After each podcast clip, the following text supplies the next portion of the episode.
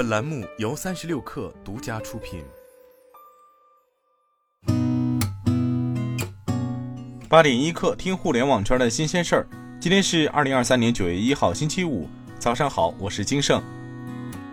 三十六氪获悉，一站式 AI 视频技术服务商百家云召开战略发布会，正式发布了公司全新打造的一站式 AIGC 场景化平台百问大模型。三十六氪发布二零二三年第二季度财报，总收入同比增长百分之三，其中企业增值服务收入同比增长百分之十七，订阅服务收入同比增长百分之十一，毛利率强势回升至百分之五十五。全网粉丝数突破三千万，同比增长百分之二十一，实现九个季度连续增长。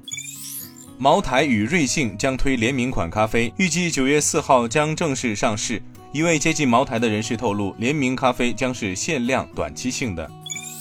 巴西美妆巨头 Natranco 证实已完成向欧莱雅出售高端美妆品牌伊索的交易，文件显示交易金额为二十六亿美元。苹果公司正在测试使用 3D 打印技术来生产其智能手表的钢制底盘。通过使用这项技术，生产商无需将大块金属切割成产品的形状。知情人士称，这将减少制造设备所需的时间，同时还能减少材料的使用，从而保护环境。市场调研机构 IDC 发布的最新报告下调2023年全球智能手机出货量预期。预估二零二三年全球智能手机出货量为十一点五亿部，同比下降百分之四点七，创下十年来新低，低于此前预测的百分之三点二降幅。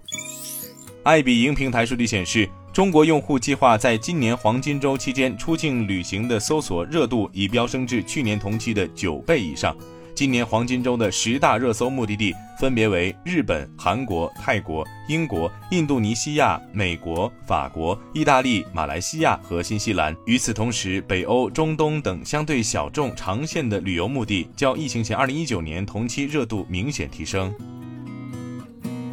今天咱们就先聊到这儿，我是金盛八点一刻，咱们明天见。